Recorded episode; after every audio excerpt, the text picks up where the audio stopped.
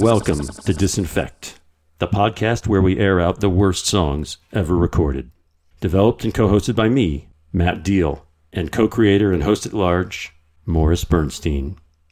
So today we're actually returning to the scene of the crime. Um, the first episode of Disinfect was on the worst cover of Joy Division's Love Will Tear Us Apart, which we unanimously agreed was uh, Paul Young's really bad version. I mean, again, offensive. I think it caused me adolescent trauma. And so, you know, we're, we're definitely in love with our own voices and our own opinions, as clearly obvious.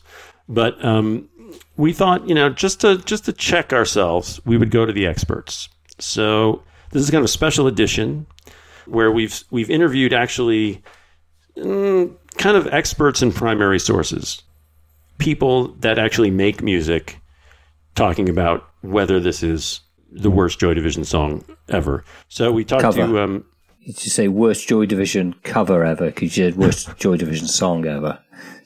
okay, well, it is the worst Joy Division song because it's the worst cover of Joy Division. Right. We're not uh, tired at all. We're not exhausted at all. Um, we went to Steve Albini, the iconoclastic recording engineer and um, musician with bands like Shellac and Big Black, and a huge Joy Division fan. And Nirvana, right? And then I also, what's that? Nirvana. He recorded Nirvana. Yeah. Yes, of course. And PJ Harvey, Page and Plant. Um, I'm trying to think who else. A lot, a lot of people, a lot of really important musicians. Um, and then I also had an extensive conversation with uh, Moby, um, the landmark electronic artist. Joy Division is a huge influence on him. Uh, so much so that I, I believe he bought some uh, original gig posters. So we figured he'd have some unfiltered thoughts on the matter. And then, Arthur Baker, yes, Arthur Baker's actually worked with both Paul Young and New Order. New Order, yeah. So we're going to the to the meat there. You know, we're we're, we're putting our opinions to the test. Arthur Baker's also a genius. He's kind of one of the great producers of the. Uh, you know, he really created electro. I think. Would you say that's accurate? Yeah. So yes, I mean, I think all these guys, Steve Albini, Moby, Arthur Baker, they actually changed how we hear music. And so I want to hear what they have to say about Joy Division and Paul Young and the awfulness. So we will take it away and we will let the experts help us disinfect. First up is Steve Albini. What do you think of the idea of a hack R&B singer attacking Love Will Tear Us Apart in the worst, most cliched 80s way possible? I mean, any idea is worth hearing. I think Love Will Tear Us Apart is uniquely would be uniquely suited to a like a faithful country and western interpretation in my mind. I've always wanted to hear Sinatra do it. Missed the boat on that one. You know, bad music doesn't affect me that much these days. I, it's so easy not to have to hear it that given the the way that we can each individually curate our listening, I just I'm so rarely exposed to terrible music and and if I am, it's such a brief thing that it doesn't it doesn't bother me. Terrible music doesn't bother me particularly anymore. We've never had a period where it was all good. You know, there's always been awful music. And now we're going to hear from the artist known as Moby, who lets us really know how he feels about Joy Division and Paul Young and whether it is indeed the worst cover of Joy Division ever. He also talks about synthesizers. Take it away.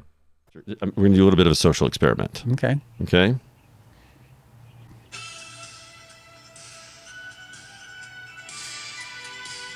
I mean, I'm assuming it's Paul Young. I already, if I know it's Paul Young, level tear us apart. I mean, like, if- I mean, from the first three notes, I used to work in a record store. Like, I, if there's anything I know, it's obscure-ish, 80, especially like Paul Young. You know, Lady in Red, Paul Young covering Joy Division. Like, oh wait, no, Chris de Burgh was Lady in Red. what am Krista I Berg was Lady in Red. Like, I'm, I can't. So Paul Young was only when you leave, no, right? No, what, the love of the common people. And but wasn't it Yeah. only that that like yeah.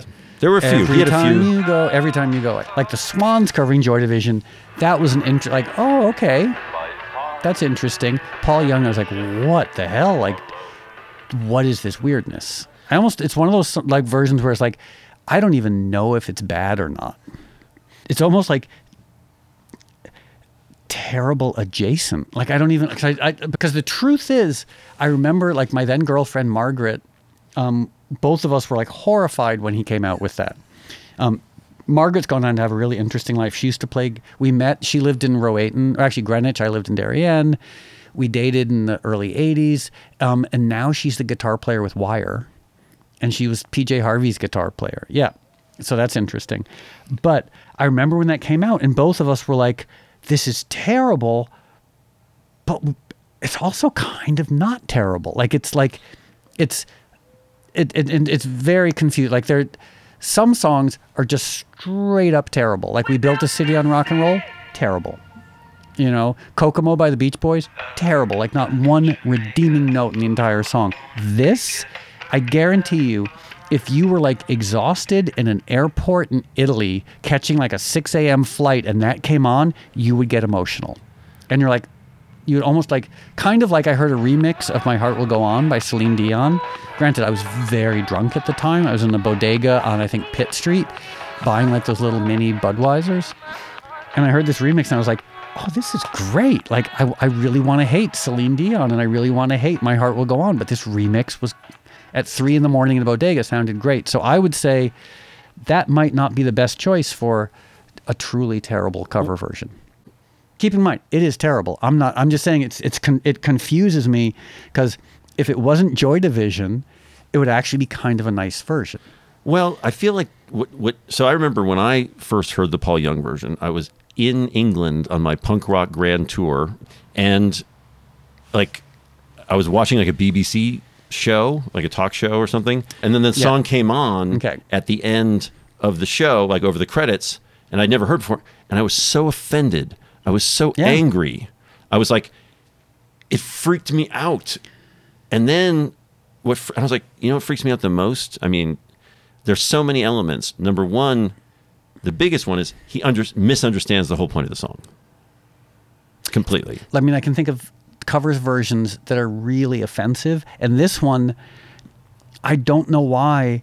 I hate to say this. I have a two. I have a ninety-eight percent contempt for it, and a two percent like, oh, okay. Well, it is it is a cover of one of your favorite songs of all time, if not your favorite. It's actually my least favorite Joy Division song. is that true? Yeah, like as far as Joy Division's oeuvre is concerned, like this is definitely. Like, I think it's a really nice song, but like it's not one of my favorite Joy Division. songs. I think. Disorder is my favorite Joy Division song. I think everything off of Closer and Unknown Pleasures is better than this. Lyrically, it's a beau. It's, it's but all I'm saying is my weird perspective is I don't have categorical condemnation of it. I have almost categorical condemnation of it, attenuated by a little part of me that thinks, you know what? In the right context, I could find myself almost liking this. Like I said, imagine yourself emotionally depleted. You're on a ferry going from, I don't know, like someplace in Italy to someplace in Greece. You've just had a terrible breakup. It's six in the morning and you're just like, you're sick and unhappy. And you hear that and you're like, oh, how is this perfect? Whereas Kokomo by the Beach Boys will never be perfect. It's the worst song ever recorded and written in human history. Like I, I hate that. So that. Oh, or Where You Go to My Lovely by Peter Sarstedt, a song that John Peel and I agreed on the worst song ever recorded. oh, but did you know that Love Will Tear Us Apart was a response to Captain, it's Neil. Love, Love Will Keep Us Together? Who are you talking to, Matt? I know. I have a poster of New Order's first show, and it says New Order were Joy Division. They spelled it wrong. Amazing. So, uh, so I always felt the original was like we're really being ripped apart, and this is it. And w- being ripped apart, we're going into the unknown, and it's probably bad, right? Well, it's also in the original. What what makes it so special is how descriptive it is. You know, it is like a John Cheever short story. Um, you had referenced John Cheever earlier, the greatest American writer. Um, but it has there's like an unflinching vulnerability to it. Like it's so clear-eyed in the description of how this couple has has has fallen apart, and it's poetic in its sort of like unflinching look at that. Um, and you're right, the the Paul Young version. Also, in my mind, I just see the video. Ian Curtis has been dead for three years. Didn't 979, 80? Okay, 80. thereabouts. Um, anyway, so to my mind, See, that's, that's my that's my spotty knowledge. I'm like, I know that Love Will Tear Us Apart was inspired by a Captain Tennille song. I don't know exactly when Ian Curtis died. I feel like Paul Young's thing is like a relationship fall apart, but man, we're gonna make it now. We're gonna be okay. There, there is there. I mean, but it was it was the '80s. It was like you know, pink gels on lights and music videos and hair blown Well, by here- big fans. Like it was, and he was a product of that time. Um, so the other thing that bothers me about it is the cool thing about Love Will Tear Us Apart, the original to me, is you go to like every detail, and this is partly like Martin Hannett and his production, but like we're coming out of punk rock, right?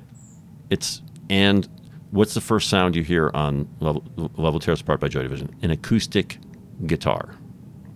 I don't know if it's an acoustic guitar, but it's It a very is. acoustic sound. That opening chord. No, it- been- no, sure it wasn't like just like a hollow body electric. I feel like Martin Hannett would just hate acoustic No, guitars. Like I feel like I envision like someone showing up in the studio with an acoustic guitar for Martin Hannett and him being like John Belushi in Animal House. smashing it. Yeah, like I don't I just like when I think of Martin Hannett, I think of a certain ratio. I think of ESG, I think of Joy Division. I don't think of like acoustic guitar, but you know, But anyway, what I liked about it was it smashed my preconception of what was going to be on a song like that. And then if you think about like the synthesizer, the the one note, mm-hmm. you know, we we were coming out of Emerson Lake and Palmer and, you know, yes, people forget this. Like a one note synthesizer line was the equivalent of a Ramones bar chord progression. It was like a complete fuck you to the excess of prog. yeah, it was not it was not Rick Wakeman. Right. And keep in mind, I love the No, Yes. me too. Like Yes records with Rick Wakeman are flawless. So I'm not too. in any way maligning Rick Wakeman or prog rock, but you're right. There's contextually a one note detuned synth line on a broken old analog synthesizer.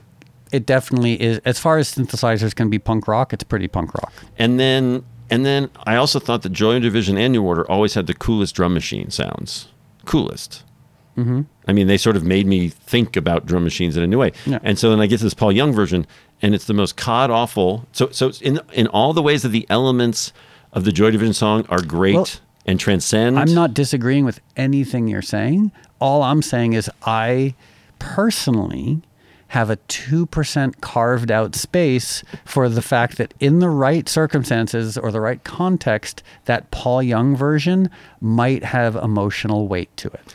It had- 2%. And like I said, I've given my examples like the ferry on, you know, the Greek ferry, the Italian airport, you know, you're in St. Petersburg and your flight has been canceled and you're waiting for your next flight and you're in the bathroom and you hear this version, you're like, oh, in this moment, I like this song. That's all I'm saying. You, there's, you can't argue with subjective. so part of why we I you know we want to mm-hmm. kind of investigate bad music is you we have a we as a as the society we have a sort of a meta relationship with bad music like bad music for example is often the locus for racism the locus for stupid ideas about society more so than like having investigated it And sometimes bad music can be the product of good people. yes You know, Will I Am is a very nice guy. He also wrote My Humps. There you go. Which is fairly memorable considering his catalog. Um, bad, like like you were saying, it's like ninety eight percent the worst song you've ever heard, and two percent I kind of get it. And that tension is interesting to me. deep down, I can't even admit it, but like my two two of my least favorite songs of all time, Kokomo and We Built the City on Rock and Roll. I love to hate them. Like I revel. Like it's like a like a dog finding another dog's poop on the lawn and rolling around in it. Like I love hating those songs, and I truly hate them. But there's like a visceral satisfaction in hating them. But if you think about like we built the city, like I that don't song, like to because it's just and I I mean and the, and and it's also contextually the fact that it's Jefferson Airplane like Surrealistic Pillow one of the greatest records ever made and then like a few years later it's like what the fuck are you people doing like we built this city on rock and roll like to me that was like a beacon. It, it flushed everything good about the '60s down the toilet, sonically and otherwise, and then it was pointing towards. It was like the true lowest common denominator, and so what what disturbs me about the level tears apart is merging the lowest common denominator with something with something so pure no with something so complex that yeah, it's weird. I, you know, it's funny. I listened to Love, Love Tears Apart. I kind of wish like Frank Sinatra had covered it. Well, you know, I mean, Tony Wilson was trying to get Ian to sing more like Frank Sinatra. and that was actually the croon the the cr- like, mm-hmm. like like and it's really on closer the croon is evolved mm-hmm. And that was also anti-punk rock. Do you know what i mean? That was going against now it had roots mm-hmm. in iggy pop. It had roots obviously in jim morrison. Both it was it was it was counterintuitive to what was happening and therefore it made it new. I don't know. I don't know. And, and and again i love bad drum machines. I love there's there's things I love about the Paul Young version in other music. Maybe it's also that sonically, the Paul Young version, a little bit, it sonically reminds me of a wonderful song, "Goodbye Horses" by Q Lazarus. It's the it's the when in Silence of the Lambs when Buffalo Bob dances in front of the mirror with his penis tucked between his legs. Um, it's a wonderful song, and it feels like it's using the same drum machine, the same synth pad. So I feel like there's a sonic familiarity that I kind of like. So I guess that's the thing. It's like you know, you know the term cod reggae. Have you heard that term? It means it means like the most fake, phony version of reggae, like And I- Dire, like D'yer Mak'er. Ye- which is a great version. Yes, No, yes, Maker is the only bad Led Zeppelin song, Yes, um, arguably. like every choice in that Paul Young song was the the most obvious choice, and every choice in the Joy Division song is the least obvious choice. I would just say that if you guys are going to go down this strange cultural rabbit hole of finding music to hate, you have to also allow yourself the space to sort of like grudgingly love these things as well. Well, that's no, why no. you can never do Peter Sarstedt. Where do you go to my lovely? Because that's just 100% contemptible. But like you have to like leave just that little bit of space for like like my humps, which is a, one of the worst songs recorded ever. But everyone involved, they're nice people.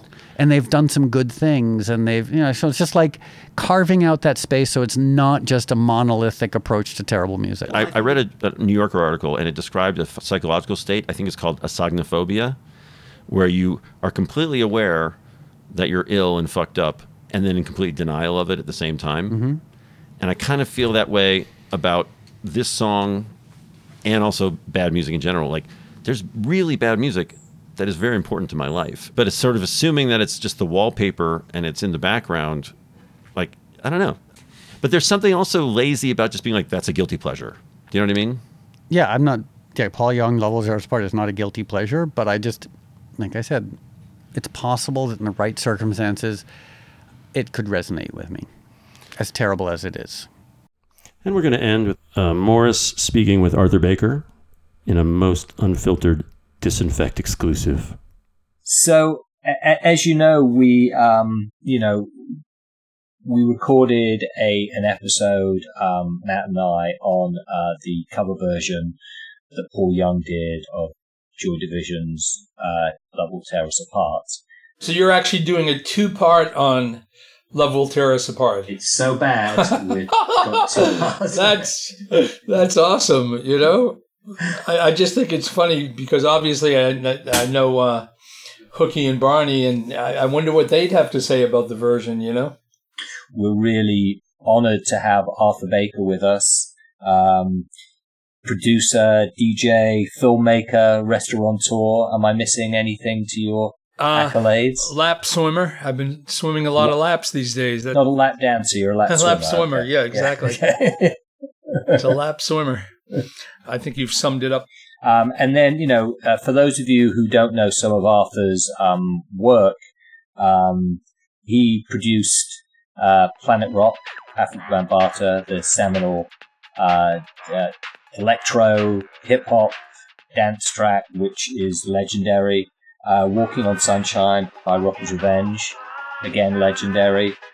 And IOU by Freez, um, amongst other things. And really from there, Arthur, um, that's how you met New Order, right? You, you came to their attention that way? Well, How- I met did- I met New Order through I think uh, well Planet Rock and and Walking on Sunshine were both out before before I worked with them, and um, this friend of mine, Michael Shamberg, who you probably knew from New York, but he he was running Factory Records New York, and um, he uh, he introduced us and thought that we we we could work well together, and and uh, and you know we went in the studio and and you know in, in one in one sort of three day session we recorded confusion and the music of thieves like us. And uh, yeah it was pretty productive couple of days. And and um, through the years I've worked with them and I'm very good friends with the band. And, and you know so we've we've I've done remixes for them and DJ'd for them. And and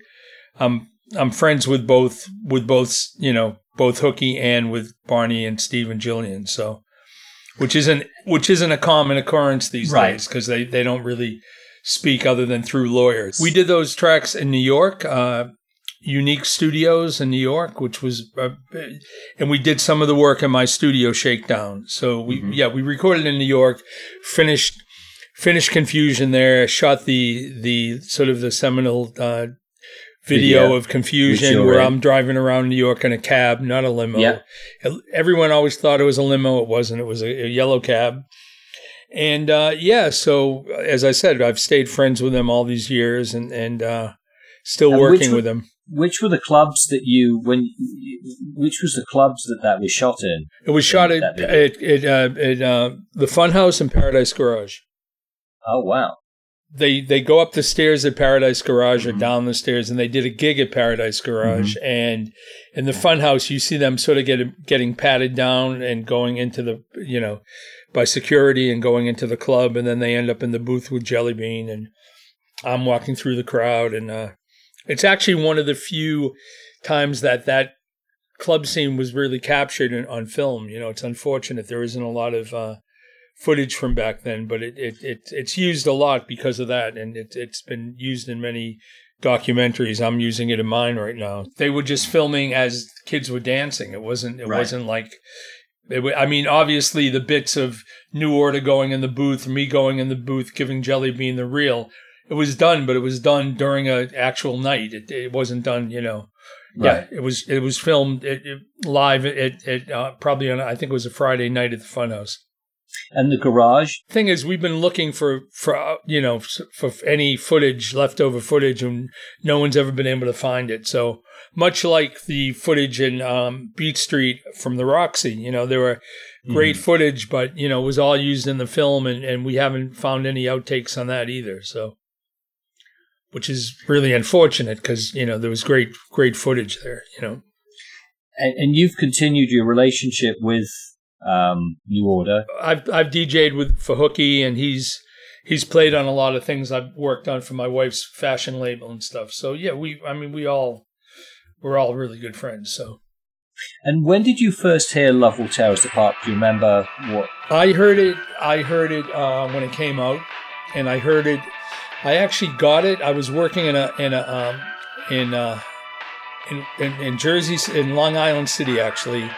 At a, at, at a Cardinal One Stop, which was which, which was a, a distributor for all types of labels, and they had a copy of it, and I actually still have it to this day.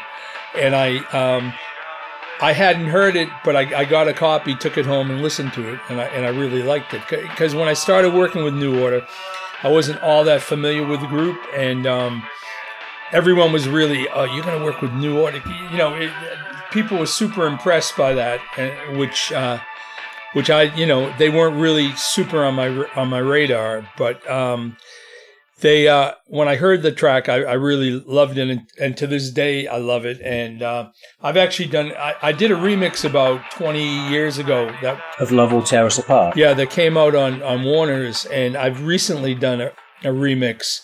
Which is an amazing remix. Uh, It will never come out because the group doesn't want it to come out. But I played it. I played. Um, I did a live stream Hacienda thing that a couple of weeks Oh ago. yeah, recently. Yeah, a and I and I weeks and ago, I played it, and I got such great feedback. I got so many people calling and going, you know, how great the uh, the remix was. So it it is a song I, I really love, and and the new the remix the recent the first remix I did was not that I I wouldn't say it was great, but uh, the one I've done I did about three years ago. I think it's great, and I think it Mhm. captures the essence of the song, and and but makes it really danceable in a sort of I don't know underground way. But it, whenever I play it out, it really gets a great reaction. I played it at the Hacienda. Well, at the Hacienda party in um, last year when I, I was in Manchester for one of those Hacienda parties, and there were like ten thousand people there. It was amazing, and uh, I played it, and it, people went off crazy. So yeah, it's it's a good remix. Obviously, the track is a classic. So Yeah, which well, is it's a, why. beyond it's beyond the classic. It's, Yeah. it's just one of to me, it's one of the best one of the best records of all time. You know, it rates up there with some of the Stones things, the Who.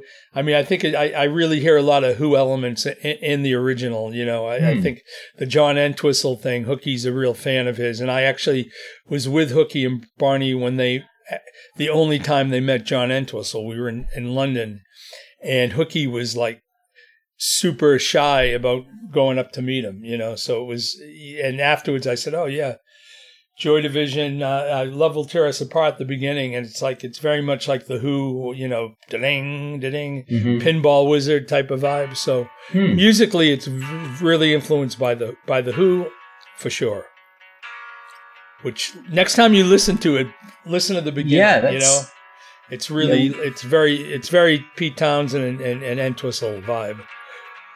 Whether Yeah, whether well- it was intentional or not, but he is he said that Entwi- uh, Hookie had told me Entwistle was one of his favorite bass players. So I would Hmm. think that that had some sort of influence. And and why else do you think it's probably one of the greatest? Lyrically, it's that- amazing. Lyrically, the vocals great. I mean, it just it's it's a pop song. It's it's angst pop song, love. I mean, it just has every all the elements in it, and and it's danceable and it's rock. You know, it's just got all. It, it, it's all there. It's all there. There's you know. There's, there's it, it is it definitely isn't the type of track that you should try to cover you know to be honest Yes. Yeah, so I always rated it from the day from the day I uh, I, I got the record. Uh, I always rated it as an amazing record. I mean, you know, it's and Joy Division as an amazing band. For the same people to have have been in Joy Division and New Order, like two groups that sort of really changed music. You don't you don't you don't find I don't think anyone else has done that who lost a lead singer and then continued and started a new band and made had another band as influential. So I don't I think they're super unique.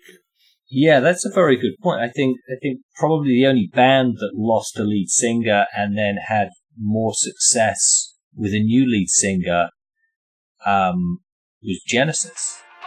Yeah, that's their yeah, they they had success for sure after Yeah. Yeah, so I would say yeah, New Order and Genesis. Yeah. yeah. Although I prefer New Order, so. Although I like Peter Gabriel a lot. Yeah, Uh, no, I think I think Genesis made some good records, man. I mean, they they Mm-hmm. you, you you could say that they did, you know, continue and made and made great, you know, great records, you know, different. yeah, they certainly had more success. Yeah. yeah. Yeah.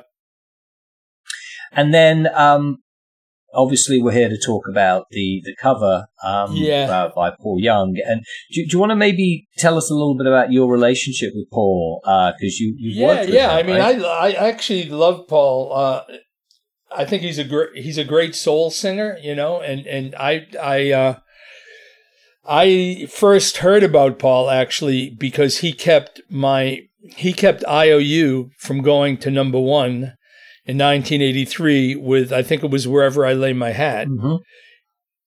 and it was that was number one all summer in '83, and IOU was number two. So I always, you know, I wasn't really happy with that because I would have loved to have a number one with IOU. Yeah. But we never met. We didn't meet until I did. I was doing music for the, the, this movie, Fried Green Tomatoes, and it was going to be an entire album of pretty much of covers. And I thought Paul would be great to do uh, "What Becomes of the Brokenhearted." Hmm. So we worked on it in, in L.A. and uh, I had Steve. Fer- I, was Steve Ferrone. I think David Palmer was on that, and I used some great musicians and and uh, Tommy Farragut worked on it, and it, and it ended up be, becoming a really big hit. It was a top, it was his last Yeah. big hit in America. Right. It was a top twenty hmm pop and it was number two adult contemporary. And this was all without a video. So it was really actually, uh, the, you know, it was pretty unheard of at that time because, you know, we were, we were trying to get MCA to do a video from the movie and it just didn't, for some reason, they never did. And I, I, I really believe if it, if it had a video featuring footage from the movie with him Mm-hmm. doing a little singing in it, I think it probably would have went top 10 pop because it, it Mhm. really got tons of radio play. But then I didn't I didn't really work with him for or see him for, you know, maybe till 2000 and I think 12 it, when I when I um had this idea to do a, a, a label that would just do covers with iconic vocalists and and you know and and just sort of that was the concept. And I spoke I contacted him because I had the relationship and we ended up doing an album of, of Stax covers. And uh which I you know we put out I put out on my own label um it was called the album's called Good Thing and uh came out really I think came out great you know I I was listening to it today again and and he he kills Big Bird. He, he kills Your Good Things Gonna End. He killed really great, ver, ver, true to the originals, not very far out, but he sings them really well. So, you know, basically, that came out in in 2016, and we did, we actually did maybe 25,000, 30,000 albums, which you know isn't bad in, in, Mhm. in, in, in nowadays. But uh, and he sounded great. So uh, that's my that's my relationship with Paul. You know. Yeah, and obviously, you know, I, I think Paul is a, an amazing singer too. Um, but just the the problem that we were having is really with his first of all the decision to cover Love Will Tear Us Apart, and then his his actual execution of it. Um, what did you what do you think of his what what goes wrong for you? that they did it. That was what went wrong. it's all no, it's all wrong. It's all wrong. It's all wrong. And the thing is, you could have no, you couldn't. I, I I keep thinking maybe if he did it in a different way, if he did it acoustic. I'm just trying to. I, when I when you when I listened to it again, I was like, what could he have done? Well, the the, the changes in the melody were horrible. Okay, they uh, you know there's plenty there's a lot of changes in the melody, which I'm sure the producer told him to do. I don't think he would have just went off and, and done it on his own from having worked with him. You know, he is a very Paul is uh, is is uh, available to be produced, if you know what I mean. If you give him an idea, he'll work with it. So I'm sure you know. It, I'm sure it wasn't his idea to do it. I mean, I'm pretty sure. And then, um, you know, basically, it just it just was not the type of. There, there are plenty of songs he can cover, and that just isn't Love Will Tear Us Apart isn't one of them because you know you could. Uh, you know, I keep thinking of uh, what was the guy Phil Flowers? Who was the guy who did um, Wonderwall? But here's the thing: would Bo- Bo- Bowie could have redone "Love Will Tear Us Apart," and he could have redone it in a crooner way. He Mhm. could have, and it probably he could have probably sold it because you can hear him doing it like he would have done, you know, like Andy Warhol or some of the songs from the Changes album. You could hear him do it, and he possibly could have sold it because what he would have done with the melody would have been different. Not try to make it pop, and and and what what they try to do with "Love Will Tear Us Apart," it seems like to to take it poppier in some way, or s- n- Mhm. not even solely. It's just sort of it was just not it wasn't a, it wasn't a good idea, and I'm sure Paul, you know, d- doesn't particularly like to hear it or want people to hear it. You know. But it's interesting because, you know, when I've told people that we were talking about Love, uh, Paul Young's version of Love Will Tear Us Apart, a lot of people who I respect musically have told me that they love this version. Wow. You know, so it, it's it's you know, it's like, oh no, I love that song. I love his version. It's fantastic. Have you, are, are you interviewing any of those people? no, we're not. Why not? See, that's not fair. I, I, I, I'm doing this because I'm here. To, I'm going to be the voice of sticking up for Paul because I think Paul's a great singer. I just, I just think, I just think Paul's strength is soulful and and um, emotional, soulful, and I, I and and I almost think, well, maybe they thought because of the title that he could do something and and you know I don't know if he was trying to make it like a, a Hall and Oates thing. Could Daryl Hall have done it better? Love will tear us apart. I probably not. I mean, it's just not a song to be messed with. I actually did a Right. cover of it though, which um, with this girl named Miranda Stanton, and I did a cover with her, which you should try to find because maybe that will make it on your show too. You know. it was on a it was on a it was on a New Order Joy Division compilation album, and I actually used some of the original stems from the song, but changed it up, and it's a bit more almost country. It isn't country and western, but but you see the thing is ha- uh, having a female sing "Love Will Tear Us Apart" makes more sense than another guy trying to do it because you can't match Ian's version, but with a woman. I always, I, I never try to do covers of iconic songs like that with the same gender. You know, it's sort of you. You would think that if if if someone does a great song and then you try to have a female do a New Order song, that sort of works, and I've done that too. Uh, but you know, the bottom line is, uh, it just didn't. It didn't work. You know, and uh, it's pretty bad.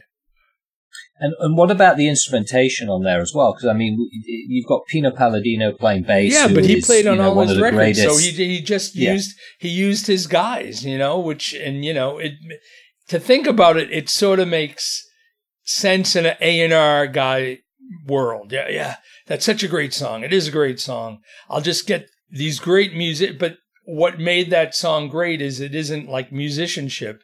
It's like the, the a group who play really well together merging and then it it's just like it's magic you can't you Yeah. can't recreate magic with with And studio music yeah and it's very simple you know, the keyboard line is simple. The guitar it's all is trust me i have i have the parts i have the stems so i know how simple it is i've right.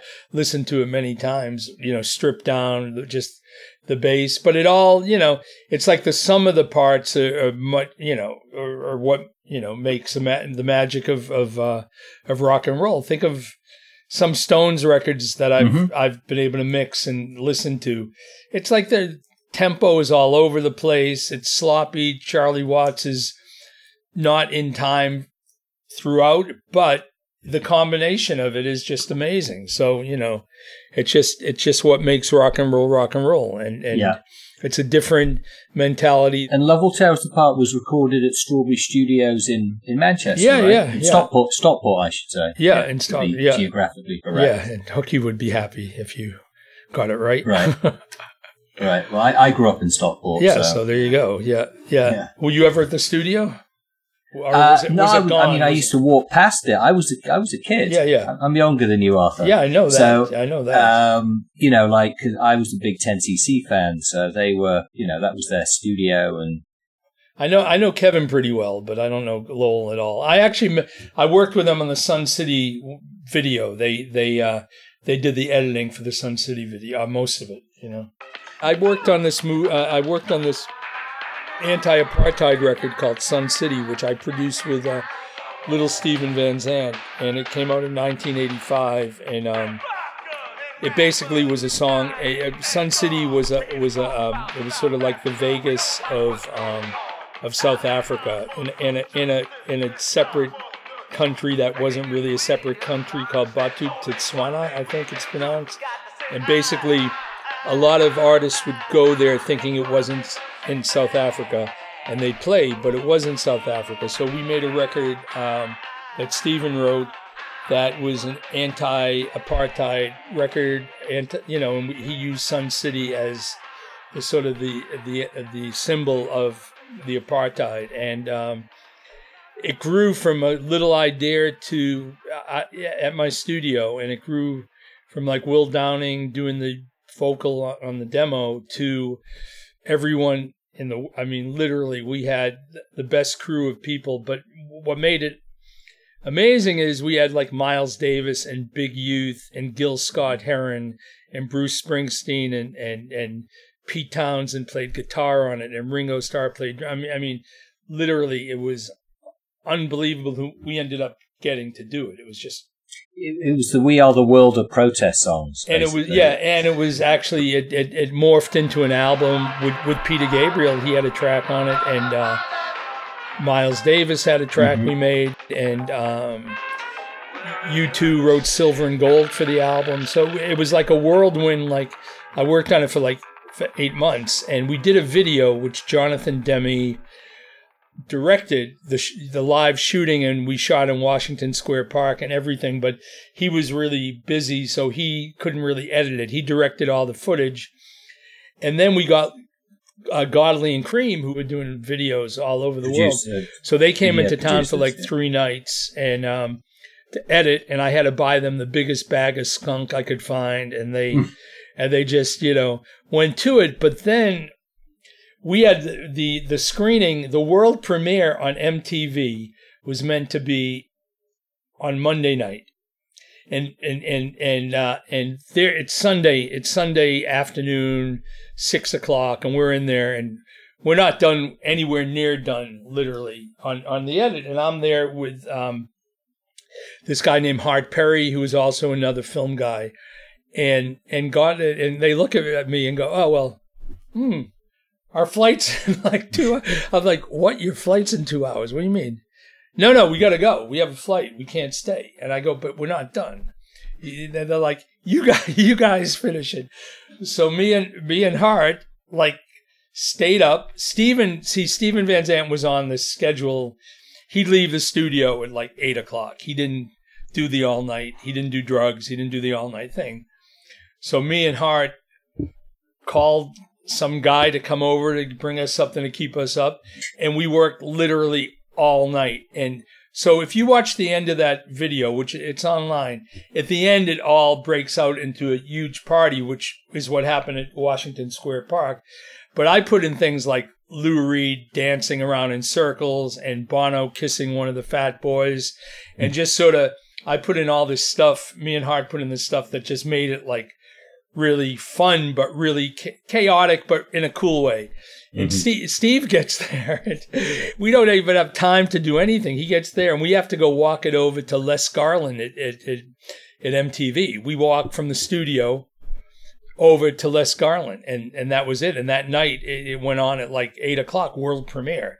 And think about 85, MTV was the biggest thing in, in, in, mm-hmm. in music, and we they just threw it on, and it was the thing that we had sort of edited. So it was it was pretty funny, but you know, Godley and Creme did the majority, and they did the Black Fist and all the different things that now look sort of, you know, look like really simple to do, but at the time they were they were cutting edge, and and it was uh, it's a great great video, great song, and and really uh, you know we ended up. Um, we ended up raising close to a million dollars for wow. the Africa Fund, and it also just made people aware of apartheid because yeah. no, but apartheid in general because we did a, actually a making of Sun City doc that was a 30 minute doc that MTV screened. I mean, this is a time when they weren't even playing Michael Jackson records. I mean, it was really they weren't playing black music pretty much at all, and and uh, the fact that we got you know.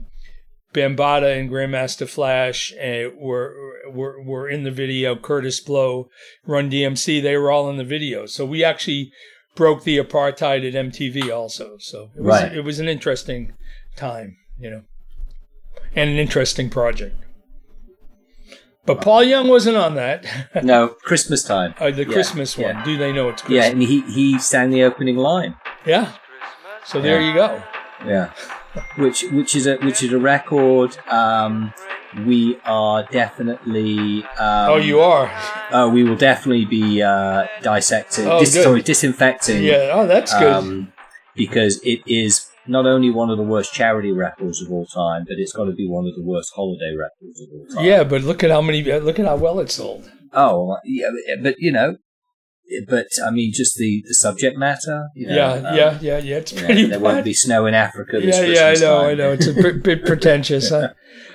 So, any any more thoughts on um, the cover of Love Will Tear Us Apart? I don't know. I just think you know. I, I I did listen to it and I did try to give it a, a shot, and it just is bad. You know, it's uh, it's one of those records that you know you would think, and you mentioned it, and you would think it was somewhat drug induced, but you know, I, I, I you know, because to leave the studio thinking that was good, you you know, I mean, I've had some records that I've done that because of the drugs, I really thought it, they were great, and then you listen back, uh, even a month later, not years later, you just you get a new you get a n- new perspective on it. Right. So, uh, yeah, I don't know. I I just think it's it's um, I'm sure it's all been said. It's just it's just wasn't a good idea. And uh, wh- whoever's whoever's idea it was, you, but who was the A and R guy at the time? Um, it was just a classic case of an A and R guy who was doing too many drugs and thought it was a Yeah, yeah. I would, I would, I would think that could be the case. And then he was able to convince Right. Paul. Who is the guy? I don't know. Who is the guy? we will we'll have to find that person out. I don't you know. It, it was, it's pretty, it's pretty bad. Thank you for listening to this special edition of Disinfect. We will see you soon to air out some more of music's worst songs. Thank you and good night. Good night. Thank you for listening. Disinfect was created by Maurice Bernstein and Matt Deal. Produced by Sean Lewis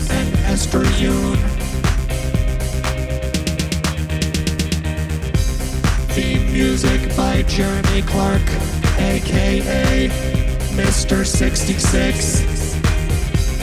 Artwork by Bill McMullen, aka Billions. If you want to tell us how much you love or hate, disinfect, or wish to purchase an extremely overpriced commemorative mug, oven mitt, or t-shirt, please find us on Facebook, Instagram, Twitter, and disinfectpodcast.com. You can also contact us at info at disinfectpodcast.com. Please like, subscribe, donate, all that shit. Thank you and see you next episode to disinfect more of music's worst songs. Wherever fine podcasts are shilled. Copyright Giant Step 2020 and whatever other necessary boilerplate legal mumbo jumbo blah blah blah you hear at the end of your favorite podcasts.